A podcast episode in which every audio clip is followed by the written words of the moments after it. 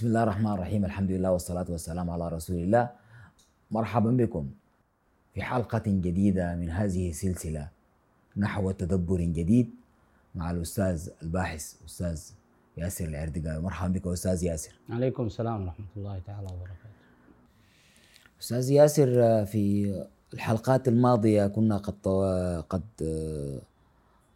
توصلت أنت إلى أن الطلاق لا يحسب باللفظ إلا عند اقترانه باكتمال أشهر العدة. نعم. والهدف من العدة ليس هو براءة الرحم ولكن الهدف هو آه، فترة سماح فترة سماح للتراجع عن الطلاق. وكنت قد صرحت بأنه لا يوجد لي ما يسمى بالطلقة الثالثة. تماما نعم. وأن في فترة العدة المرأة هي الوحيدة المخول لها بالموافقة على المواصلة. اللي بتملك حق العودة. تملك حق العودة إلى عش الزوجية ولا يمتلك هذا الحق لا يمتلكه الرجل إلا في حال الظهور. في حال الظهور. كل هذه التصريحات التي سقتها نحن نريد أن نسقطها على المدلول القرآني. يعني ما هي المفاهيم التي انت احتمدت عليها أنت أستاذ ياسر من النص القرآني؟ آه جميل جدا. طيب آه هذه النتائج بتخلق تصور عند المتلقي أو المشاهد م. يعني يكون عرف جوهر الفكرة والطريقة اللي أنا توصلت لها من خلال استقراء آيات الطلاق لكن فعلا كما تفضلت المشاهد بيكون يعني داري يعرف أنت كيف أنت استخدمت البرهان في الآية صحيح. عشان وصلت للنتيجة دي فبالتالي لزاما علينا أنه نحن لابد أن نجي بالسياقات القرآنية عشان نحن نحاكم هل النتيجة اللي أنا توصلت عليها فيه فعلا محمولة في هذه الآيات القرآنية أم أن الأمر هو مجرد هوى أو لي لأعناق النصوص؟ طيب نذهب إلى سورة الطلاق. هي سميت بسورة الطلاق. قوله تعالى يا أيها النبي إذا طلقتم ودي خليني نجيب فيها ذاته لأنه ما تكلمنا فيها قبل كده. يا أيها النبي إذا طلقتم ألا ترى شيء من الانتباه في طريقة هذه الصياغة؟ لماذا لم يقل يا أيها الذين آمنوا إذا طلقتم؟ أيوة. ولماذا لم يقل يا أيها يا أيها النبي إذا طلقت؟ يا أيها النبي إذا طلقتم. في مزاوجة ما بين أنه الخطاب للنبي والمقصود الجمع, الجمع خطاب للناس. صحيح. يعني لو لو لو دي صياغة بشر عادي في حالتين. إما يقول يا أيها النبي إذا طلقت, إذا طلقت. النساء. فطلقهن لعدتهن أو يجي الخطاب التكليفي المعروف بكل يعني. الأحكام. يا أيها الذين آمنوا إذا طلقتم آمنوا إذا طلقتم. إذا طلقتم. وده هو الأقرب يعني. لكن قال يا أيها النبي إذا طلقتم. انتبه جيدا. دي إشارة واضحة على أن إجراء الطلاق أصلا كبروسيس إلا يوضع في قوالب قانونية. لأنه لفظة النبي هنا بتوازي السلطة التنفيذية أو السلطة القضائية. اللي بنعرفها نحن الآن. على مستوى المدينة يعني. يعني ده, ده, ده في التمدن. طبعا. السلطة القضائية ممكن تكون السلطان ممكن يكون شيخ القبيلة ممكن يكون القاضي, القاضي. ممكن ي... الموضوع يعني انفصال هذه العلاقة التي سماها الله بالميثاق الغليظ. أصلا لا يمكن أن تنبت وتنفصل إلا بواسطة سلطة سلطة قضائية. اذا هنا الرساله دي وإن كان بريد الرسائل أنا داير أجله للنهاية. أنا عندي رسائل. يعني بريد كثير حابعثه لناس معينين أو جهات خلينا نقول مؤسسات وجهات معينة. تمام. يقول لك أنه الإجراء ده المفترض يوضع يعني أنا بقوله كفكرة مادة خام. هذه المادة الخام هي التي يجب أن توضع في قوالب إجرائية process عند القانونيين. يلا أنتوا يا القانونيين شيلوا المادة الخام؟ وخدتوها في الإجراءات القوالب الاجرائيه اللي أنتم عاوزينها. يا أيها النبي الموضوع ده لا يتم إلا عبر السلطة التنفيذية والسلطة القضائية اللي هي بتمثلها في الآية هنا النبي. مم. وإذا طلقتم النساء فطلقوهن لعدتهن. واحصوا العدة. شوف ما قال عدوا العدة. واحصوا. واحصوا. ودي وقفة عشان نحن نفرق ما هو الفرق بين الإحصاء والعدد. الإحصاء الفرق بين الإحصاء والعدد. طبعا. طيب. الفرق بين الإحصاء والعدد. متى ما يكون الأمر آه، آه، تعدادا ومتى يكون الأمر احصاء. هنا العدة دي نحن المفترض ما مطالبين بأن نعد العدة. ما قال واحسبوا العدة ولا قال عدوا العدة قال أحصوا. الإحصاء هو ما يتعلق بالتفاصيل والملحقات والقيمة. مم. يعني لما نعيد حاجة تفاصيلها وملحقاتها وقيمتها ما عدد بس. ما عددها بس. أوكي. طيب نحن في السكان في- فيما يفعل للانتخابات بنسميه تعداد صح؟ تعداد مستحيل السكان. نسميه إحصاء مم. للانتخابات بنقول دايرين تعداد السكاني صح أيوة. ولا ما صح؟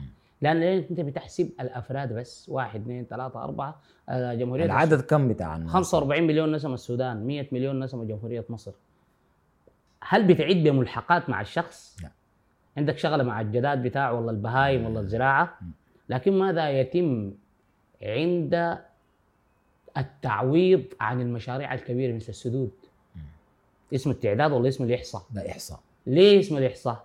لأنك أنا ما بعدك أنت كفردي بس أعدك أنت والمتعلقات ومتعلقاتك صحيح. ملحقاتك عندك شجر عندك زراعة عندك فواكه عندك جناين عندك نخيل والكلام ده نحن طبعا عايشناه في زد مروي. وبالمناسبة دي كانت لما آه، أتذكر نحن في العام 2007 لما كان قضية الإحصاء قضية المناصير والإحصاء السكاني والإحصاء والحصر والإحصاء أنا كنت انتبه يا جماعة ليه ما اسمه التعداد السكاني للمناصير؟ ليه سم- مسمينه ليه الإحصاء؟ سموه الإحصاء؟ ليه؟ لأنه متعلق بقيم ب- بالقيمة والملحقات التابعة عليه الإجمال انت أيوة. وما يتعلق نعم. بك اذا لما قال أحصل عدة ما مجرد أيام أنت تحسبها شهر شهرين ثلاثة أربعة في متعلقات حتحصل قد تحصل أثناء العدة دي. منها ظهور الحمل منها حصل رد منها كلها حنجي نشوفها. إذا طلقتم النساء فطلقوهن. شوف كلمة الإحصاء. وعشان إحنا نقيف آه، كلمة الإحصاء يعني ممكن أكون نسيت حاجة مهمة. وإن تعدوا نعمة الله لا تحصوها الناس مفتكرين إحنا أنه الآية دي آه، أو حجزت إمكانية عدد نعم الله. لا نعم الله ممكن تعدها. ربنا ما قال لا تعدوها. لو قال. وان تعدوا نعمة الله لا تعدوها يبقى نفى عنها العدد. لا ما نفى عنها العدد نفى الاحصاء يعني شنو. نعمة واحدة من نعم الله سبحانه وتعالى لا تستطيع أن تحصي قيمتها. يعني لو حولت لك نعمة البصر عندك أنت صحيح. حولتها لك ما شئت من الدولارات. من الدولارات لحد ما أنت توافق. بتقدر تحسبها حساب؟ لا. وهل بتقبل أنه تستبدل؟ بقيمة عددية زي مالية؟ ما قال زي ما قال القائل ترى لو خلعوا منك عينيك وأبدل لك مكانهما جوهرتين فهل ترى؟ اذا إنها قيمه أشياء لا تشترى. الاشياء لا تشترى. قيمة نعمة البصر بس لا يستطيع الإنسان أن يقيمها وإن تعدوا نعمة الله لا تحصوها. لأنه الإحصاء هنا عدد. جاب الليل مع بعض العدد والإحصاء عشان أنت تنتبه. عشان تنتبه لأنه في فرق بين أيوه يوم العد القيامة قال أحصاهم عدهم عده لو قال عدهم عدة بس الموضوع حيكون طابور بتاع غياب. مم. نمرة كاملة عد. لو ربنا قال يوم القيامة ذكر على أنه حيعدنا بس حيكون الموضوع صفوف ونمرة كاملة عد زي ما بيقولوا في الجيش واحد،. اثنين، ثلاثة. واحد اثنين ثلاثة أربعة التمام كده لكن ما حيكون عنده شغلة مع قيمتك والعمل اللي أنت عملته في الدنيا مم. لكن لا نحن حنواجه بالاثنين أحصاهم أول حاجة العمل عشان تجوزاته قدم الإحصاء أحصاهم كل ما تعلق بك من تفاصيل فعل وشر وخير في الدنيا وعدهم عد ما حيكون في حد غايب. شفت العظمة هنا كيف؟ أجملتهم الاثنين. الاثنين الاثنين. أحصاهم عدهم عدة. طيب واحصوا العدة. يا أيها النبي إذا طلقتم النساء فطلقوهن لعدتهن. واحصوا العدة. واتقوا الله ربكم. لا تخرجوهن من بيوتهن ولا يخرجن. إلا بس انتبه لي بعدين عند الاستثناء ده. الاستثناء واحد لقضية واحدة. عشان ما تقول لي بعدين الطلقة الثالثة تمشي تمشي تعتدي في بيتها لا الاستثناء واحد. لا تخرجوهن ولا يخرج إلا إلا. أن يأتين بفاحشة مبينة. يعني ما في حد حاجة بتكسر اعتداد المرأة في بيتها. لا هي بتطلع ولا أنت طلع إلا في حالة استثناء واحدة فقط. هي أن تأتي بفاحشة مبينة. إلا أن يأتين بفاحشة مبينة. وتلك حدود الله. ومن يتعد حدود الله فقد ظلم نفسه. لا تدري لعل الله يحدث بعد ذلك أمرا. هنا شفت؟ جاتك الموضوع. لعل الله يحدث بعد ذلك. ماذا يعني بعد ذلك؟ بعد أن قررت الطلاق. ما هو الأمر الذي يمكن أن يحدثه الله؟ هو عملية الرد. الرجل. إلى الآن العدة لم تكتمل. لاحظ نحن في المحطة دي؟ نحن داخل داخل داخل حدود العدة. أيوه. حنعرف كيف نمشي في السياق. لعل الله يحدث بعد ذلك يعني بعد ما أنت أعلنت. لعل الله يحدث أمر. تتطايب النفوس وتتآلف القلوب وبالتالي تتراجع عن هذا القرار. لعل الله يحدث بعد ذلك أمر. فإذا بلغن أجلهن. هنا يا داب الأجل تم. الأجل تم. ولم يحدث الله أمر. صحيح. فإذا بلغن أجلهن الأجل يعني نهاية العدة التي تسمح للمرأة أن تتصرف في نفسها. ده بعدين الأجل شنو؟ والعدة شنو؟ لأنه في أجل وفي عدة. فإذا بلغن أجلهن فأمسكوهن. مش قبل اتفقنا على أنه المسك يكون في الإطار الخارجي ومنه خلاص دار يا غادر. خلاص أيوة. أنه إمساك كلمة مسك في الإمساك في القرآن في الطلاق لا يأتي إلا بعد اكتمال العدة. فإذا بلغن أجلهن فأمسكوهن بمعروف. أو فارقوهن بمعروف. واشهدوا ذوي عدل منكم, منكم إذا الشهود جو وين؟ الشهود بيجوك وين؟ عند الفراق أو الإمساك إما أن تمسك بعقد جديد أو أن تفارق بإحسان سرحها خلاص صحيح. تمشي بيتك وهنا تكون اتحسبت عليك شنو؟ طلقة تطليقة واحدة إذا من النتائج التي توصلنا لها في في الحلقة السابقة نعرف على أن عملية الرد هي التي يمكن يمكن أن يحدثها الله سبحانه وتعالى أثناء فترة العدة. وأن الشهود داخل داخل فترة العدة. بالضبط كده. يعني الموضوع ده إذا دارين نطبقه قانونيا.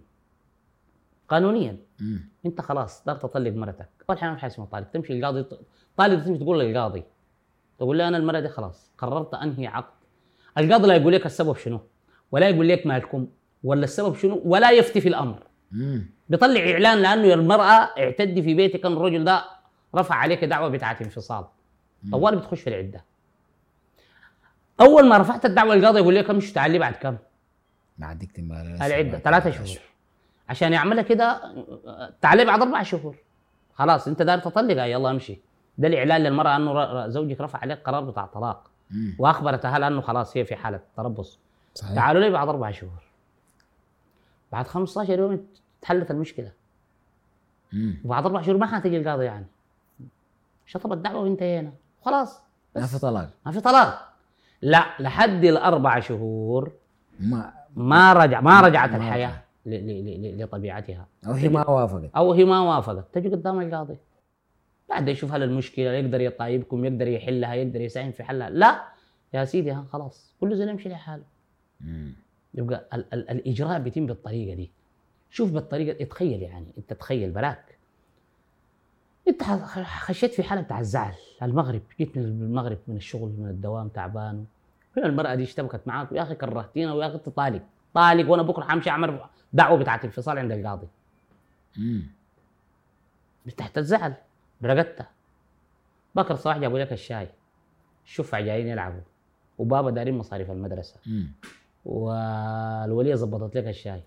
ممكن تكون عملت لك زلابيا أو كيك أو خبيز أو حاجة زي دي وانت حتغير وتستحمى وتلبس وتشيل رسوم المحكمة وتمشي تمشي تنزل. المد... تمشي تنزل المدينة وتلاقي بتاع العرض حال وترفع ال- القيد المحكمة وتقيده والقاضي يقول لك امشي تفتكر لو المسألة كانت قبل سبب الانفعال بسيط أنت بتتحمل الحاجات دي كلها؟ لا هتمشي.